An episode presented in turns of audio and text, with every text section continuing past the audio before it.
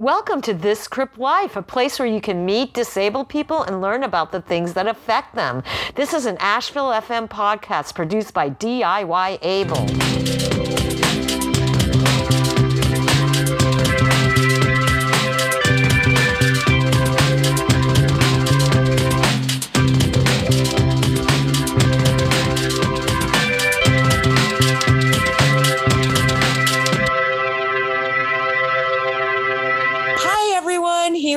This Crip Life, and we're with our favorite deep dive person, Vicky Young. Say hi, Vicky. Hi. Vicky's waving hi. Okay, so, and she did say hi. So we're going to talk about accommodations, and I'm going to let Vicky kind of define what that means for people that don't know. So a reasonable accommodation is defined under the Americans with Disabilities Act as any change or adjustment to a job, the work environment, or the way things usually are done that would allow you to apply for a job, perform job functions, or enjoy equal access to benefits available to other individuals in the workplace. And I should say other non-disabled individuals in the workplace. So, yeah, so basically, this is like the ADA is saying we need to create an equal space for disabled people to work as non-disabled people. I had my experience with working when I lived in the Bay Area. I worked for a telemarketing company, and they told, and you know, at the time I didn't really realize about the law of accommodations. I wasn't that as informed as I am now about that. So they would just do things like take all my files and move it to a desk that I could not even get to. And I'd be like, where are my files? Unfortunately, my friend worked there with me and helped me get the job. So I was like, can you get those files? You know, and I constantly dealt with it. And now in hindsight, I'm like, oh, I could have given them so much crap, but I didn't. And then eventually I was let go from that job because they didn't want to accommodate me because I was having chronic pain and I wanted to work from home. And, you know, they thought I was going to lie about my hours or something. So they didn't want to let me work from home. So, yeah, and I didn't really know about accommodations. And now I think like, oh, God, if I had known, I could have been like, you have to let me work from home because it is the law.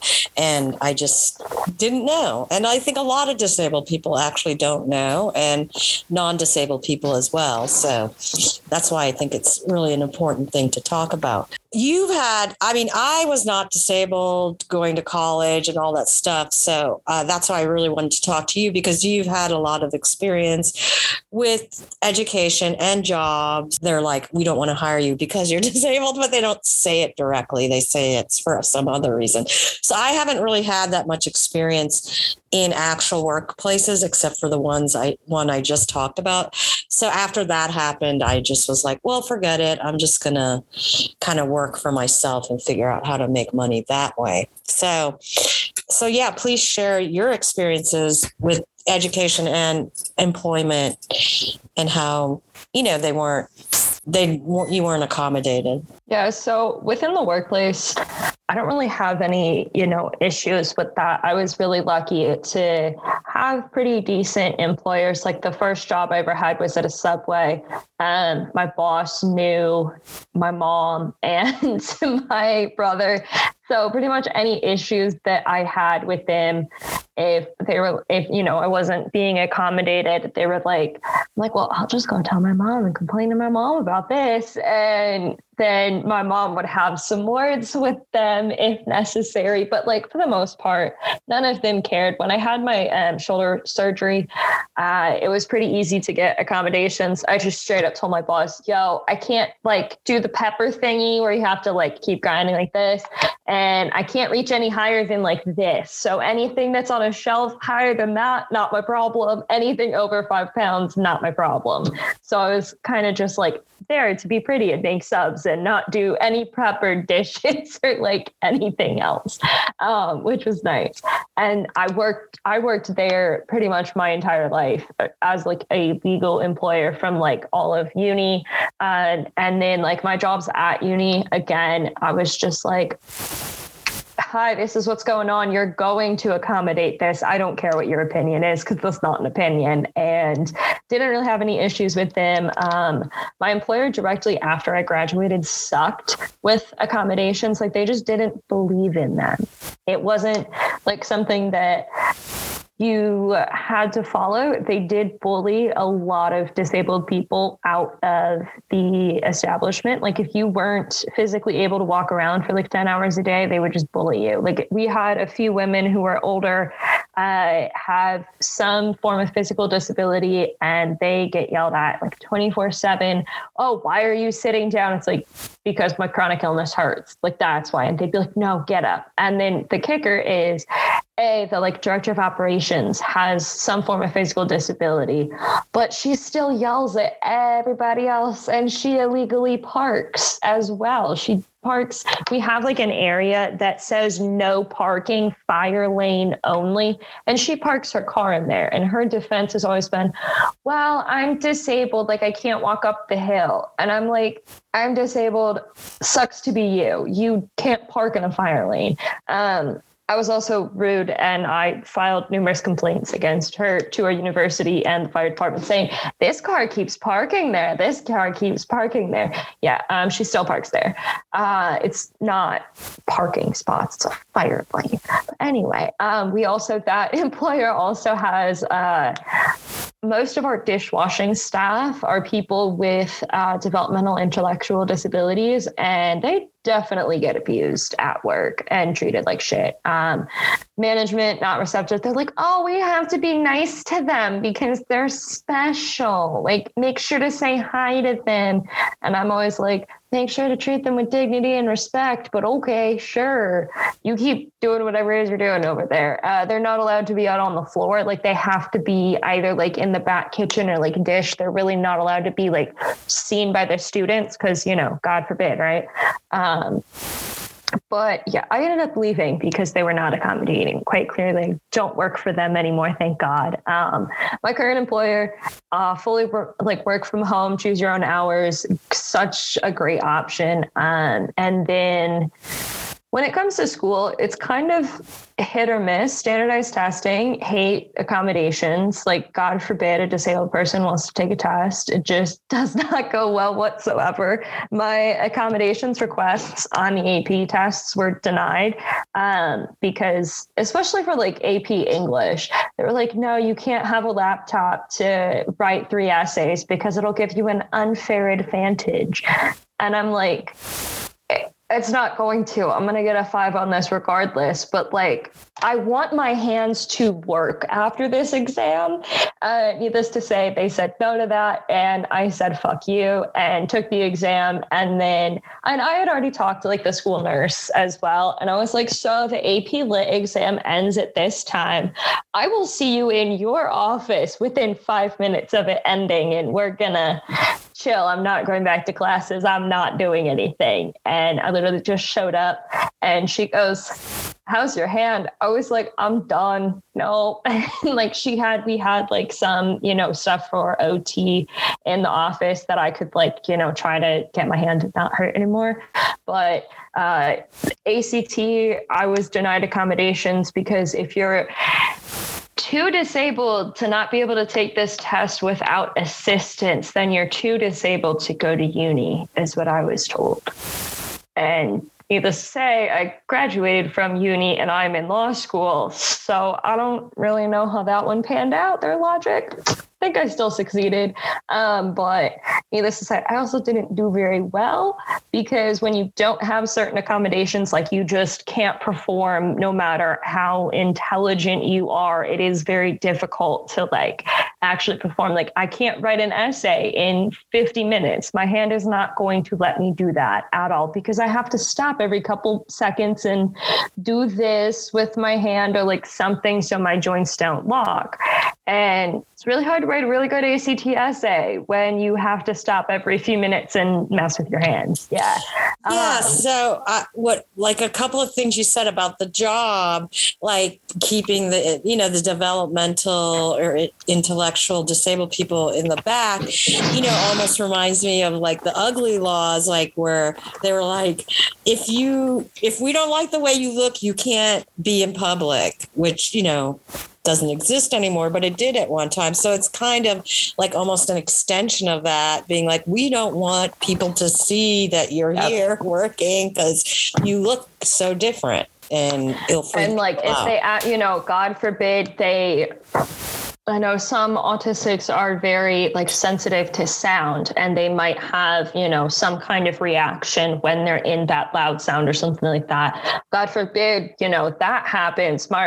My old employer would be like, that's a bad representation of our company. Like they see it as like, oh, we want to put that best foot forward. So we only have like non-visibly non-disabled people out on the floor where you can see them, because like they'll be able to control themselves. Like they'll be able to present the company in the best light possible. That's not what happened. Everyone there hates the company. They just want a paycheck. So and their logic didn't really work out. Yeah. Yeah. In the end, everyone really is there for the paycheck. They're not there because they love the company.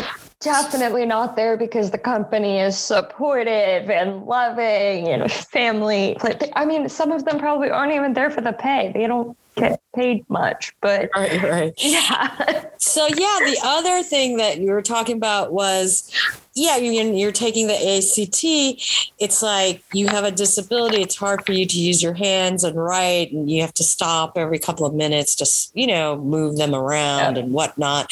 So yeah, it's not creating equality for you or another person with a disability when you have to literally think about how you're going to perform on this test without your accommodation. So immediately that's inequality right there. Like a non-disabled person just, you know, they're nervous about taking the test and preparing for it, but they're not thinking like my hands, I have to, or whatever the disability is. A non-disabled person isn't coming in with that extra stuff to think about and perform on a test and do well so they can get into college. One of the biggest things, like even with, you know, testing accommodations and to some extent, like academic accommodations, you have to apply to have your medication on you. So I have asthma. I was not allowed to carry my inhaler with me through all of middle school, because they're like, oh, well, you could give it to the other kids. And I'm like, yeah, let me give my inhaler that's like $200 to a bunch of gross kids who I don't know where the hell their mouths have been. Yeah, that's what I'm going to do. Also, like, what's it going to do? They're not going to get high from it because it's not a psychoactive medication. All that's going to happen is like the little tubes that go into your lungs, they're going to expand and they're going to get more oxygen. Oh, I'm giving the other kids oxygen. How? The horror. Yeah. You'd be actually helping the kids. Yeah, really. Yeah. I don't know. I think more oxygen isn't such a bad thing. A little bit more. I don't think there's anything bad with giving somebody who does not have asthma, like asthma medications. Nothing bad is going to happen. I understand, like, to a certain extent why I wasn't allowed to carry like Tylenol around again. Oh, wow, we're making someone else's pain go away. Like, none of these medications are going to get you high. So why the hell I wasn't allowed to carry them, I'm not sure. Some schools don't allow for students to carry their EpiPens around because sharp needle, ooh. Yeah, there's some like really dumb logic behind it, but I would have to like figure out, well, shit, if I'm having an asthma attack in class at this point of the building, how am I going to get to the nurse's office, which is at this point of the building, like down 2 flights of stairs and around the corner? And my high school is even worse because it's the size of like a community college campus, and the elevators all had keys. So, and the elevator was like in the most inconvenient place in the building as well. So like if I was having an asthma attack in one section of the school, I would have to like somehow manage to get myself down some stairs or get myself to the elevator and then still walk across the building to get my inhaler, which if I'm having an asthma attack, I'm not doing any of that. And like there were, you know, my teachers wouldn't always be aware of like what to do either. If, you know, someone's having an asthma attack, they're not trained on how to like administer an inhaler to somebody who's like blacking out or some shit like that.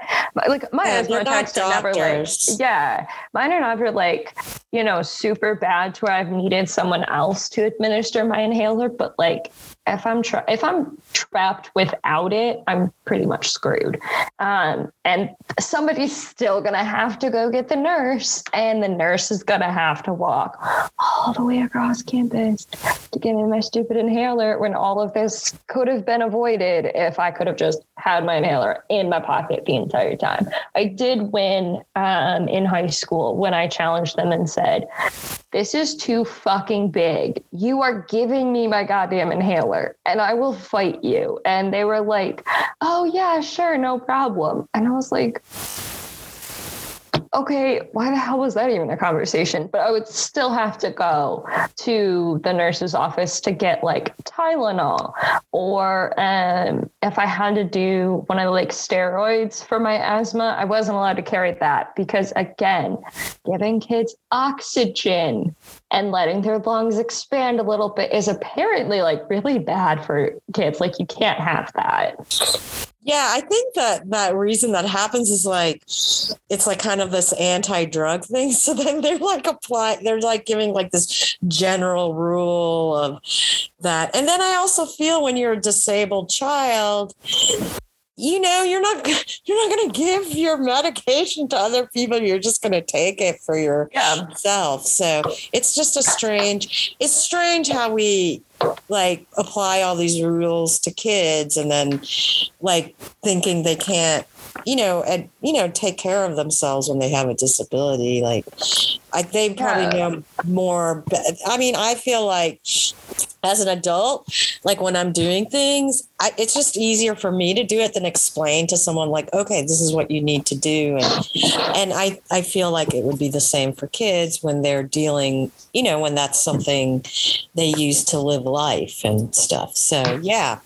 And like most disabled kids, like growing up, like they know how to take their medication and they know not to share it. Like I've never seen, and I've you know, went to school with some other kids with some like minor chronic illness. I don't think anything that like came to the disabled, to like the disability definition level. But I would have other students like just pill down it. Like they know what to do. They know to not talk to, you know, they know not to share it. They're just going to take it when they need it. And it's definitely for non-disabled kids who ruin this for everybody. Let's be honest. It's little Timmy who was sneaking his crack into school and giving it to everybody. Let's be real. Yeah. I know. It's not the disabled kids coming in and selling hard drugs to everybody. It's the non-disabled kids too. You know, at university level, it's again, definitely, it's still non-disabled kids selling ADHD medication that maybe at one point they had a prescription for and they just like stopped taking, or they faked enough ADHD symptoms to get the diagnosis and get the pills, and then they're selling them, that kind of stuff. Or like, you know, they stole someone else's ADHD medication or whatever. Like those instances, I understand why you can't have your Adderall with you in your pocket at school all the time. But like life-saving medications should not have to be something that you have to request an accommodation to even have in the school, let alone have on your person. Yeah, like an asthma inhaler is not Adderall. You know, it's not the same thing. So, yeah, I just think as a society, we just kind of like are like, no to all of it, even though, you know, an inhaler is not the same as taking Adderall. Mm-hmm. So let's go back to the LSAT, because I know. Okay, so Vicky got into law school, and we're so proud of her. As the disabled community, we're so proud of Vicky for getting into law school. But before she got into law school, she had to take the LSAT, and I actually met Vicky while she was going through this process, and I knew Vicky was smart, and I felt like she was going to pass it when she's like, no, I'm going to throw it in a garbage dump. It's going to be fire. But yeah, so go ahead, explain, your frustration and the process you had to go through, to take the LSAT as a disabled. Yeah, so I took the LSAT twice, partly because I didn't study the first time, but I also didn't study because I didn't have accommodations. So I was like, well, shit, I'm not going to even be able to get close to finishing this exam. So kind of why bother? Also, I'm not paying for this. So why bother? So for all standardized testing in general, you have to go through like this really extensive application process. And for the LSAT, it was like 8 or 9 pages, I think, of forms that you had to submit with doctors' approval, and you had to like physically go into your doctor and hand them these forms or email them to them, whichever your doctor prefers. And they have to approve the fact that you need accommodations. They write which specific accommodations you need. They have to submit your diagnostic information to the LSAT. And the LSAT doesn't always accept accommodation requests when you're in that diagnosis phase. So let's say you're in the diagnosis phase for ADHD. If you don't have that official diagnosis, some standardized testing accommodations forms are not for you. Like you, for whatever reason, we just don't accept non-diagnoses. I was in a very similar position at the time when I was originally applying, this was in October 2020, something like that, when I was first filling out the forms. My neurologist refused to fill them out and said, you don't need accommodations. Also, you need to physically come in and fill this out. And I was like, well, there's a pandemic and I'm high risk, so no. And basically because she didn't want to fill out the forms, and you're not allowed to forge the information, which totally could have forged all the information, but her credentials, I knew what accommodations I needed. I knew my diagnostic codes because we have printed, you get printouts from your doctors with them. So I knew what I needed. She just wouldn't sign the forms, and neither would my rheumatologist, because again, you did physically come in to do them. So I ended up not having my accommodations on the first one. And in addition to just not studying, because it was a nice self-fulfilling prophecy of, well, I don't have my accommodations, so I'm not going to do well. But also, if I don't study, I'm not going to do well. But if I don't have my accommodations, why bother to study when I know I can't get past the first 5 or 6 questions anyway? 35 minutes is not enough time for this brain to function at all. I don't know who created that timeline, but it's not meant for kids with brain shit going on, let alone writing disabilities. No. But so for the second one, I again had to go through and reapply, because so each time you take an exam, even if you take it multiple times, so let's say you take the ACT twice, you have to apply for accommodations both times to fill out all the new paperwork. Typically, some let them roll over, but others you have to resubmit everything, which is annoying. And I got everything, filled out by my doctors finally. I got a hold of my undergrad disability counselor, who sent me the accommodations form that he had of listing that, yes, he has reviewed my medical records and has come to the conclusion that I do have a disability under the ADA definition that requires accommodations, and here are the ones that have been awarded. And so I submitted all of that. I did low key change some of the info on my doctor's forms, because she wrote a bunch of dumb shit on there. She also filled them out wrong. So I don't know how she's a doctor, but where it says name, she didn't write her name, and she just filled in assorted information. Like, she put her email in the wrong place, her contact information in the wrong place. It's a form. All of the information is like laid out. Just put your information next to it. Yeah, she didn't do that. So I had to awkwardly call and be like, so my doctor's kind of dumb and just didn't fill this out correctly. And she was like, what do you mean she didn't fill it out correctly? I was like, well, when it says name a physician, she wrote the hospital name. I was like, and that's just the tip of the iceberg here. And she was like, oh yeah, go ahead and just like fill her information out correctly on the online form. I was like, God bless. Thank you. And I ended up adding in, she like left off half the accommodations. She just didn't finish filling the form out either. And even though she was like, yeah, you need this one, this one, this one, and this one on the like rest of the form, she just left it blank. And I was like, that's not how you fill out a form, but okay. So I had to like correct it. And I was like paranoid that they were going to call her and she's going to be like, that's not what I wrote. I'm like, yeah, because you're stupid. That's why it's not what you wrote. Because like you wrote dumb things. And the doctor probably wouldn't even remember what she wrote or he. No. I don't know if it's a she or he. But yeah, I've had the same issue with doctors. I'm like, what? Like in North Carolina, if you're disabled, your doctor, you know, and I understand, like, if you have seizures or stuff like that, they want to just make sure that you're a person that can be driving and not things like that won't happen. Yeah. Which I don't, you know, I had a spinal cord injury. I have nerve damage. That's about it. But, you know, I don't have seizures. So the first time I got my license, she filled out the form. Yeah. And then on the bottom, it said, right, if she needs to have this form filled out every year.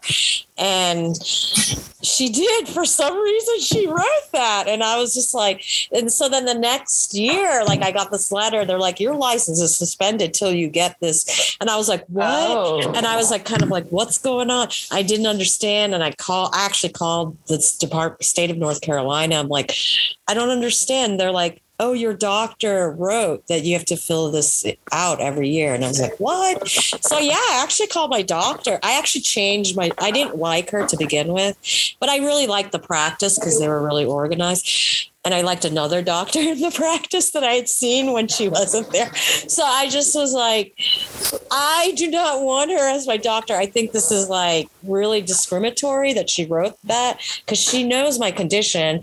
I don't have seizures. I have a spinal cord injury. I don't know why she would write, I have to be reviewed every year. I think that's discriminatory towards me and against the ADA. And I don't want her as my doctor. I want this other woman as my doctor.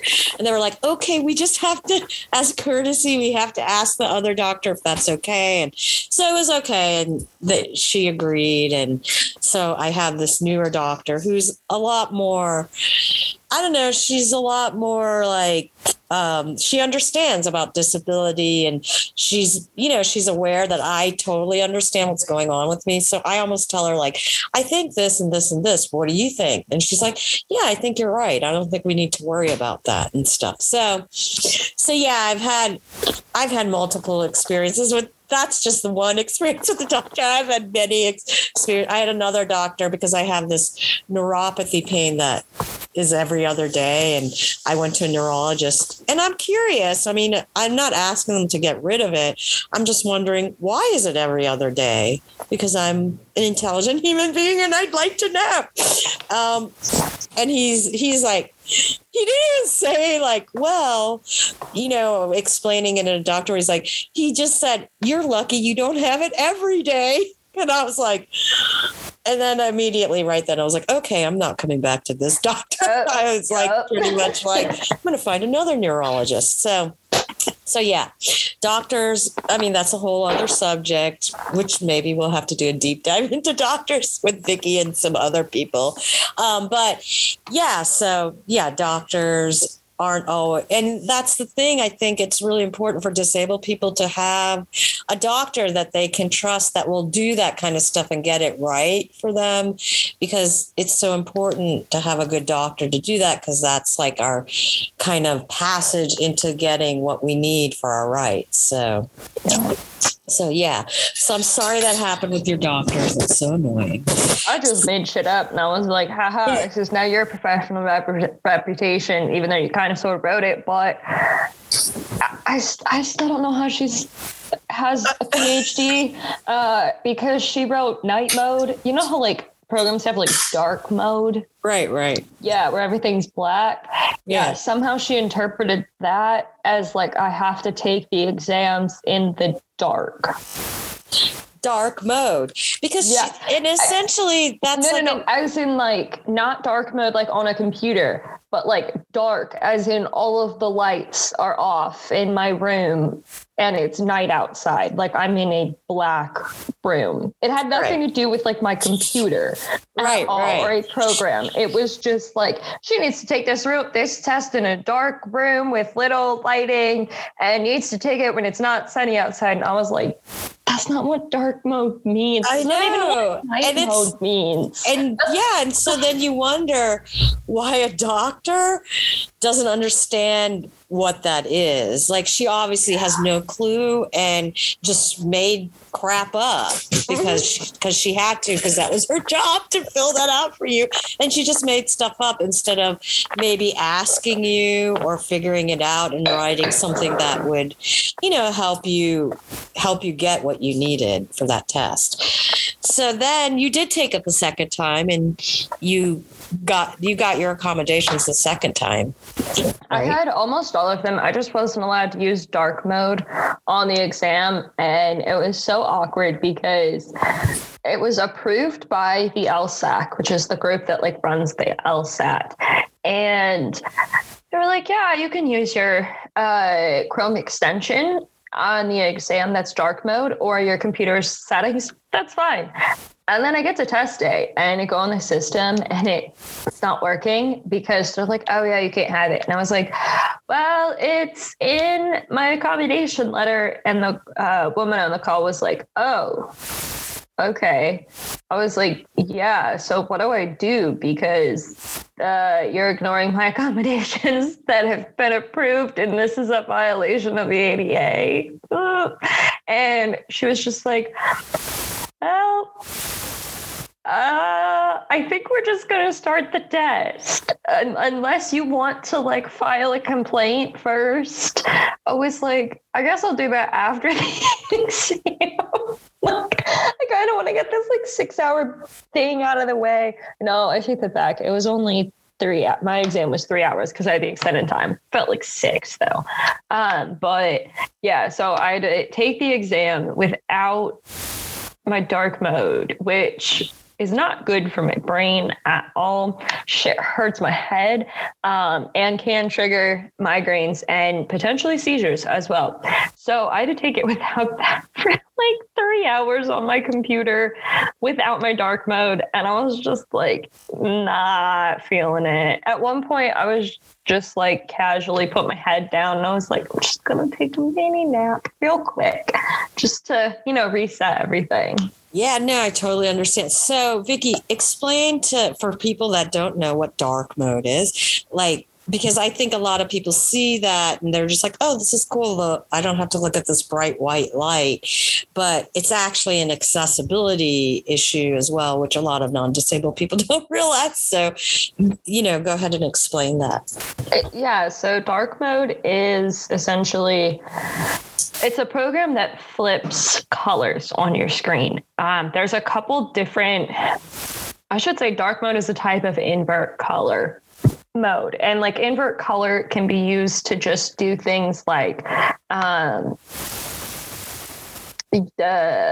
instead of a black and white color scheme, it's like black and yellow or black and green. And it's usually like a neon green or like a neon yellow.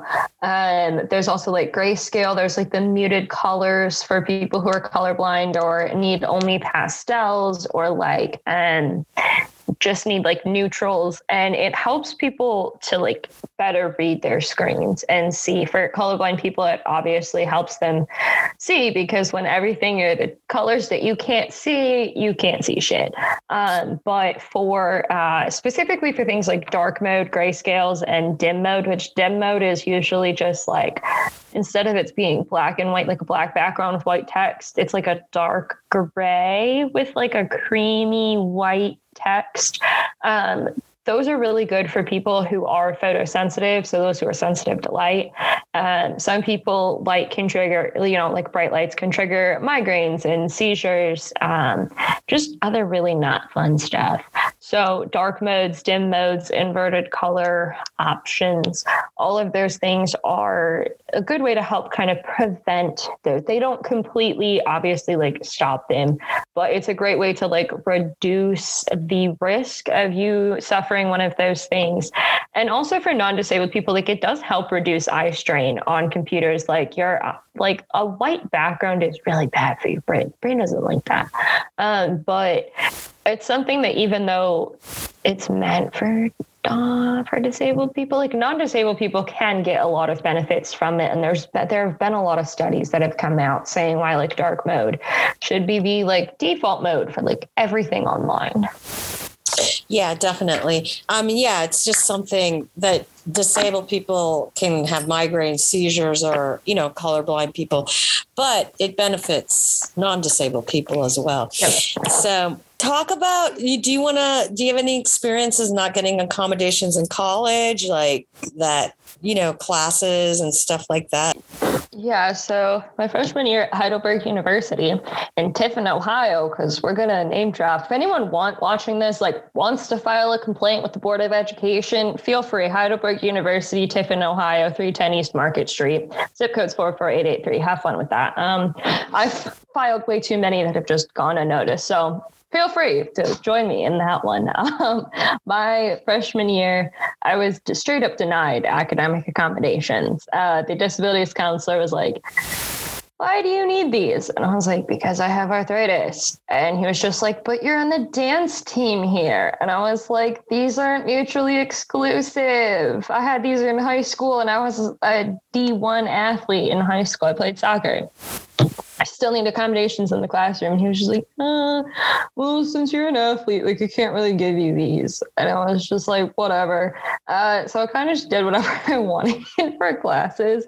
I can't really say at the time, Heidelberg's a joke university. I went to my classes. I kind of sort of did the reading outside of class, but you don't have to study. I finished my degree brain dead. I wish that was a joke, but I literally had a seizure that made me brain dead. And I finished what was supposed to be the toughest semester you could take at Heidelberg. And I still finished. So, and I was literally brain dead. But so that gives you any idea of the quality of education. I still struggled, but I had individual professors who I would whine to, and they were like, yeah, sure, we'll help out. I had my two professors in the criminology department. I told them what was going on, and they were like, that's bullshit, but here's your accommodations in our classrooms. We'll chat with your psych professors who, were also pretty accommodating as well. I had one or two who were like, I don't want to participate in this. My sophomore year, I lost the ability to write completely. I dislocated my shoulder 6 times. So I wasn't able to put my arm on a desk and write. And I was getting ready to leave about 2.5 weeks early, but at the end of the semester. Naturally, my accommodations were denied because I guess you don't need to be able to write in class. And the provost's solution was, well, she could just take her laptop into class. And I was like, I don't learn that way at all. Mm-hmm. That's not how I learn. That's not how I study. I cannot do that and pass these classes. And she was like, well, I don't know what to tell you then. And I was like, cool. We've reached an impasse. And so my individual professors, all of them but two, gave me a computer-based exam that semester because I was leaving early for surgery. And the one who's the head of the psychology department, she gave me a written exam and was like, you need to complete this in class. Well, for whatever reason, when you're taking a final exam on statistics, for whatever reason, she wanted me to stay in the classroom while a guest professor was giving an overview of statistics, like a remedial, all of you guys have failed your midterm final, except for like 4 of you. So we're going to catch you up before the final exam. And I sit front row in like all my classes.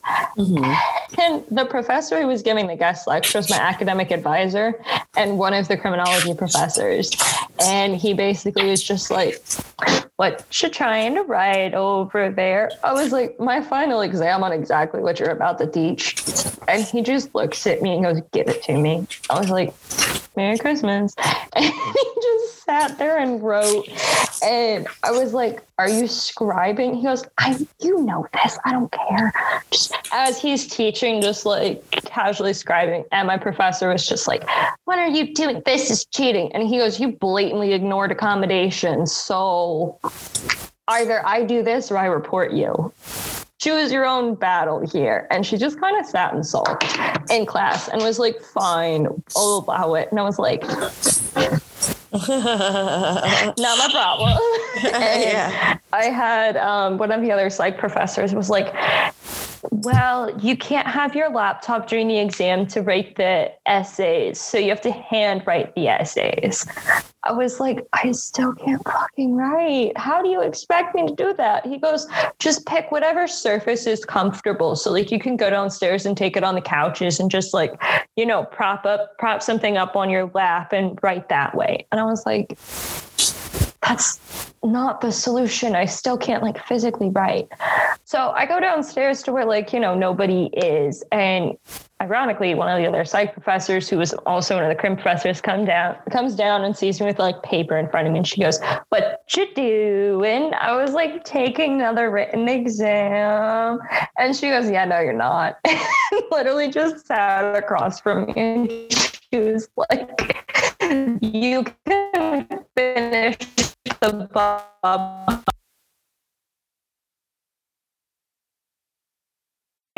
You're not likely. So they did that. I'm pretty sure that's academic dishonesty that I just admitted to, but it's in the face of an ADA violation. So I think the law wins here over academic code of conduct. But yeah, I ended up. It's kind of an example of this, like how it's an example of how uneducated our entire world is about disability, unless you're disabled. So it's like, it's this like one size fits all, like, oh yeah, just do it this way. And, you know, just, you know, do it on your laptop. And you're like, no, that doesn't work for me because of my brain stuff. But my arthritis is preventing me from writing. And so I didn't have my brain stuff at that time. That wasn't until my senior year. So in theory, like, could I have done all my schoolwork online? Yeah. But would I remember a single thing I type? No. I don't, if I type something, I'm really not remembering it unless it's something that I type 600 times or some ridiculous number. Like, it's just not sticking to me. Whereas like if I actually sit and write things out, you know, I remember it a lot better on the first go. So it would have definitely like been a detriment to my grade to have to like switch completely online. But there... sometimes you have to go to extreme extents to get accommodations when your accommodations are denied by the institution that's supposed to provide them for you. Like, there's no reason I should have had to like go whine to my professors every 2 days. This professor said something mean to me about my disability. Can you go yell at them? Like, this professor gave me a written exam when they knew I'm supposed to have a digital exam. Like, those are things that like I shouldn't have had to do, nor should my professors have had to been like, oh, well, I'll just write your exams for you because our other professors, you know, aren't paying attention to it. My senior year, I wasn't able to get into one of the buildings because my arthritis was like flaring so badly and I couldn't really walk. But the professor who is teaching the class had just had back surgery, so he couldn't go down the stairs to like the accessible-ish classrooms. So it was this really awkward battle of, I was like, well, you can't get downstairs and I can't get in the fucking building. And he was just like, I've known you since your freshman year. He goes, if you just don't show up to class, I don't care. He goes, you'll still top all of my exams, so do whatever the fuck you want. And I was like, score, not going to that class. And I would like, I would show up for my exams, especially once my arthritis flare like went down and I was able to come to class a bit more. Even after I missed like half the lessons in class, I still, I showed up for my exam and I still like tested, I think out like the second highest test score in the class or some shit. So like he wasn't concerned about my missing class affecting my grades. So I would like, some of my professors were like, yeah, you can just stop coming to class. If you can't get in the building, they're like, just don't come. And I was like, cool, love that one. I can't do like super early classes with my brain stuff. So I had in undergrad, I had an 8 a.m. class, and I just straight up told my professor, I was like, so I sustained something. I was hospitalized. I'm just not coming to your class. I was like, it's all extra. Like it was all an internship anyway. You just had to come in and like chat about your weekly experience. And I was like, no offense, but, this class time isn't accessible and I'm just not coming. Straight up. Like, we're not moving the class time. I'm just straight up not coming. And he was just like, you shouldn't be like telling me of your plans of truancy. I was like, oh, I just wanted to make sure there was no miscommunication. Like, I'm just not coming to your class. Straight up. It's too early in the morning. And I had like another 8 a.m. class, like the Tuesday, Thursday. And I went to that one because it was my only class of the day. So I was like, I think I can sleep. I can sleep the rest of the day if I have problems with my head. But yeah, trying to get accommodations at my undergrad university was a pain in the ass because they just didn't believe in disability at all, especially when they would be like, oh, but you're taking this class. Oh, this is your undergrad GPA, or this was your high school GPA. And I'm like, and that doesn't mean shit. I still need accommodations, even though I have this as a GPA or like, came in as like a junior. I still need accommodations. Yeah. And that's weird that they're like, but you did so good in school. Why do you need It's just a bizarre. They're not connected. And I don't know why people don't understand. Because disabled people don't have good GPAs. Right. We don't have 4.0s. Yeah. But little do they know that's not true. So now you're going to law school. Yay. But you were telling me, like, so tell me some problems you've already had before even getting to the school. And then we'll do a part two, because then you'll go to school and you'll tell me about what's going on at the school when you're there. But tell me now what's happened to you before you even and put your foot into the school. So I'm currently at the University of Cincinnati College of Law. Again, you guys can call and complain. Feel free. All for that. And so with my arthritis, like I'm in a bit more of a flare state. So it takes me a lot longer to kind of get functional in the mornings. Usually like 10 a.m. to 10:30 is like the earliest my body is going to be like, yeah, you can go out your door and go down some stairs without being in severe pain or without your knee just like surprise trust falling today. So we had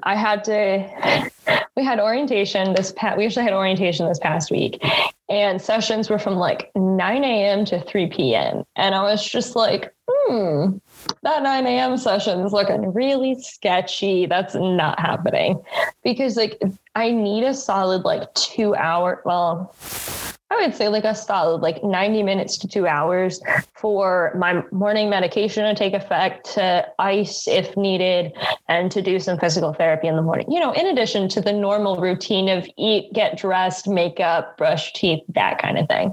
But so that usually looks about like 90 minutes to 2 hours. And with the 9 a.m. session, I'm like waking up at like 6:30 just to try and get there. That's not working in any world whatsoever, because that's going to be like more time that I have to put on, because my body's not going to work at 6:30 in the morning.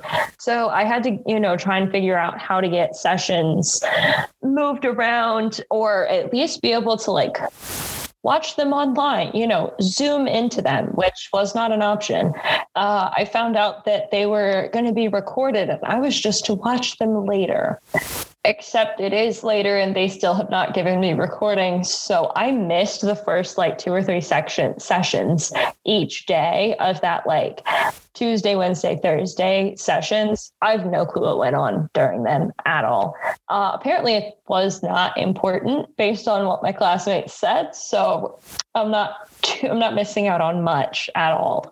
But it was like challenging to even get that, because they're like, I think you can come, I don't see why you can't come.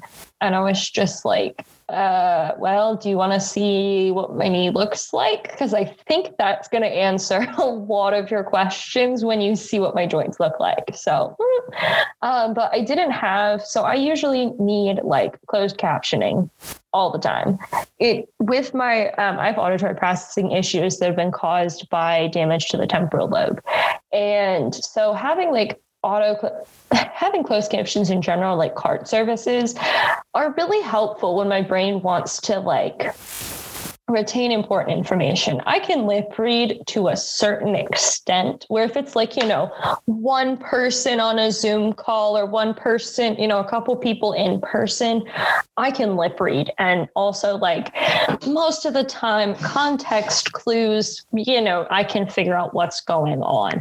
And I'm not usually super concerned, at least in social events, if they're like, oh, hey, can you repeat that again? Like, no one cares at all. And, when I'm on my laptop, I have my own device, I have my own services, my own accessibility app and whatnot, but I didn't have any during orientation. So there were some times people were talking, mind you, people are wearing masks because it's all in person. So I can't lip read. And there were a few times I was just staring blankly, like, I have no clue what this person is saying.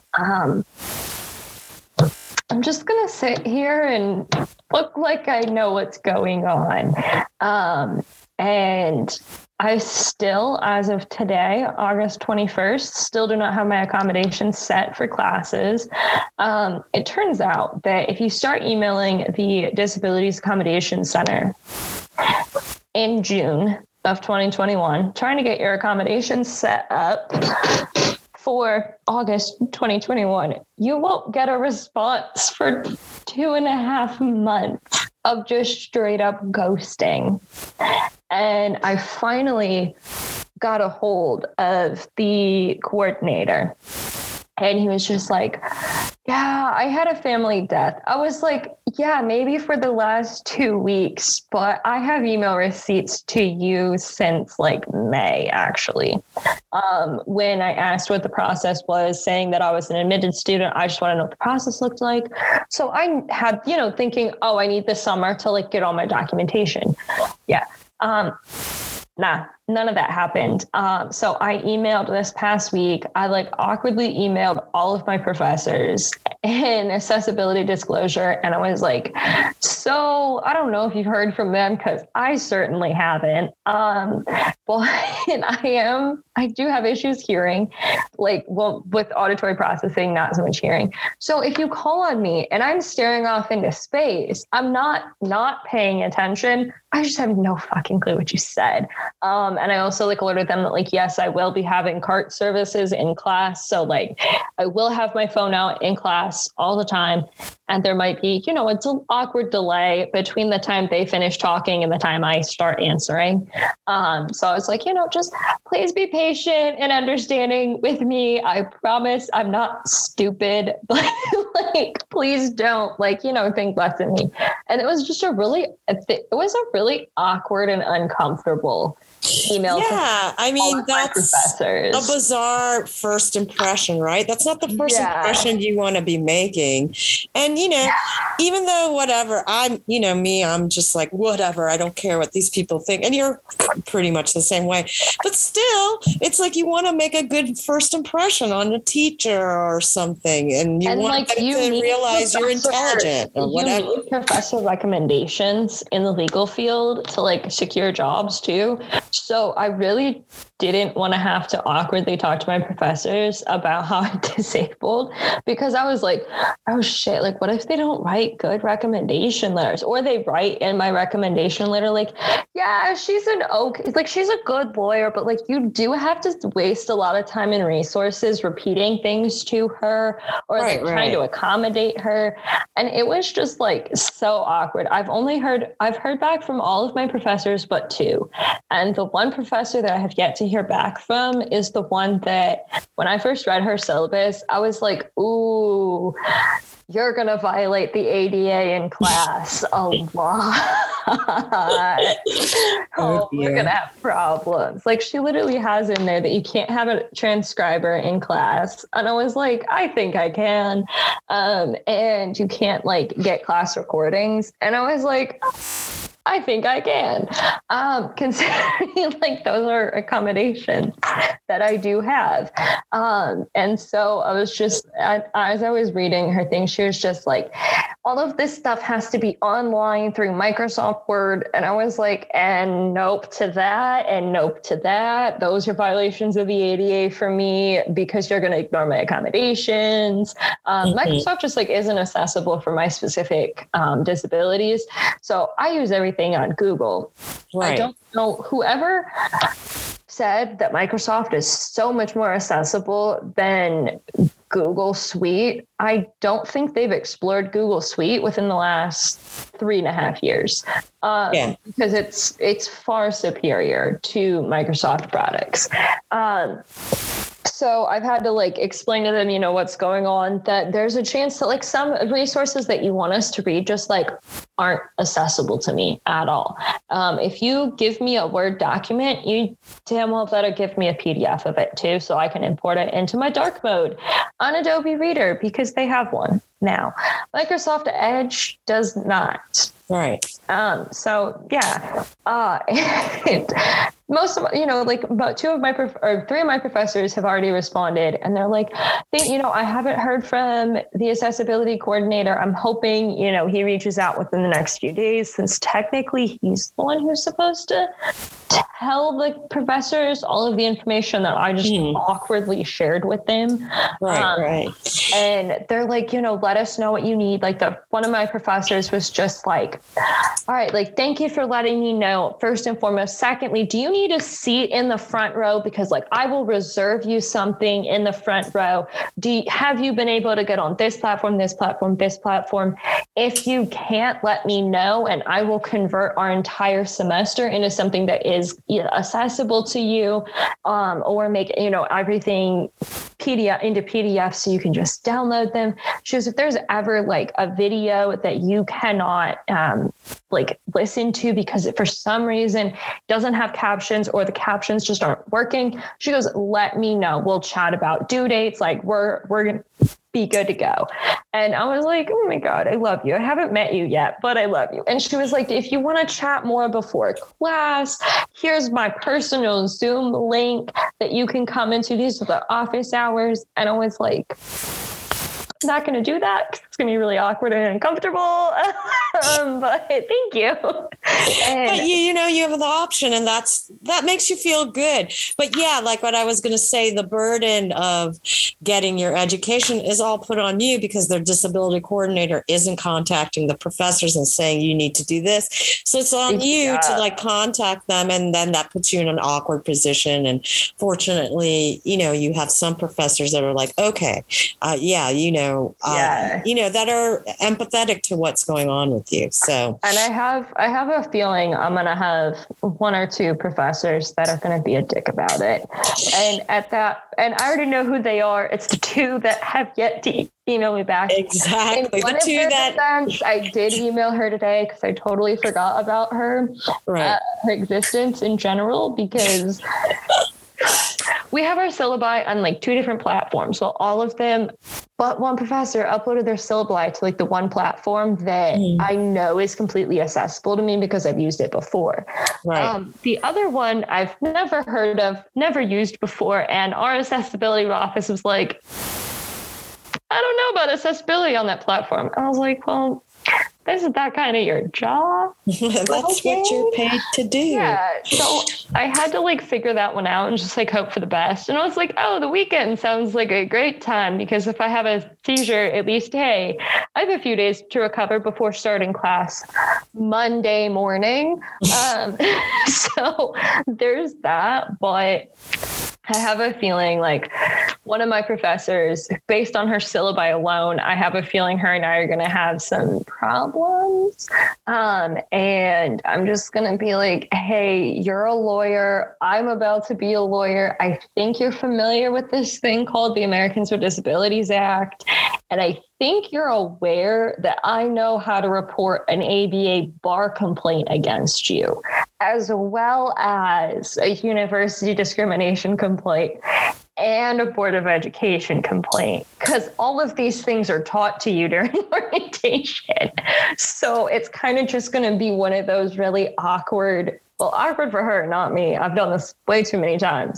I'm comfortable with it. You're like a professional at being like, hey, you need to do this, and this is why. Yeah, like I literally almost got a professor suspended from my undergrad university because she, mind you, she's the president's wife too. So it was an uphill battle, but she said a few very discriminatory things to me. And I immediately, after sobbing in her office, I immediately went to the disability office and proceeded to cry in there. And then was like, so what's going to happen is you're going to talk to her and we're going to get this sorted. And if not, I will file an official complaint against you and the professor to the Board of Education. So yes. Choose your battle. So yeah, that new professor, it's probably not going to like you because people don't like to be told things. But we'll end this conversation here because we will wait for you to go to school and then you can share with the world how you are being violated as a disabled person in law school. Just catalog it. Yeah, my classes start on Monday and I honestly have no idea if I'll have closed captioning. So I'm just going to be awkwardly sitting in class like, what are they saying?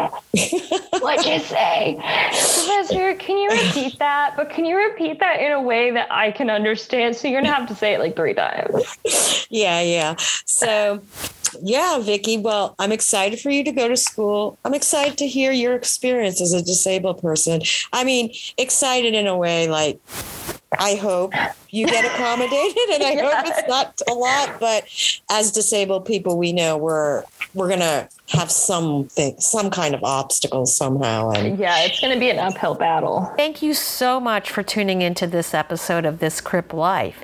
If you like what you hear, please consider donating at DIYAble.com. And remember, disabled people are people.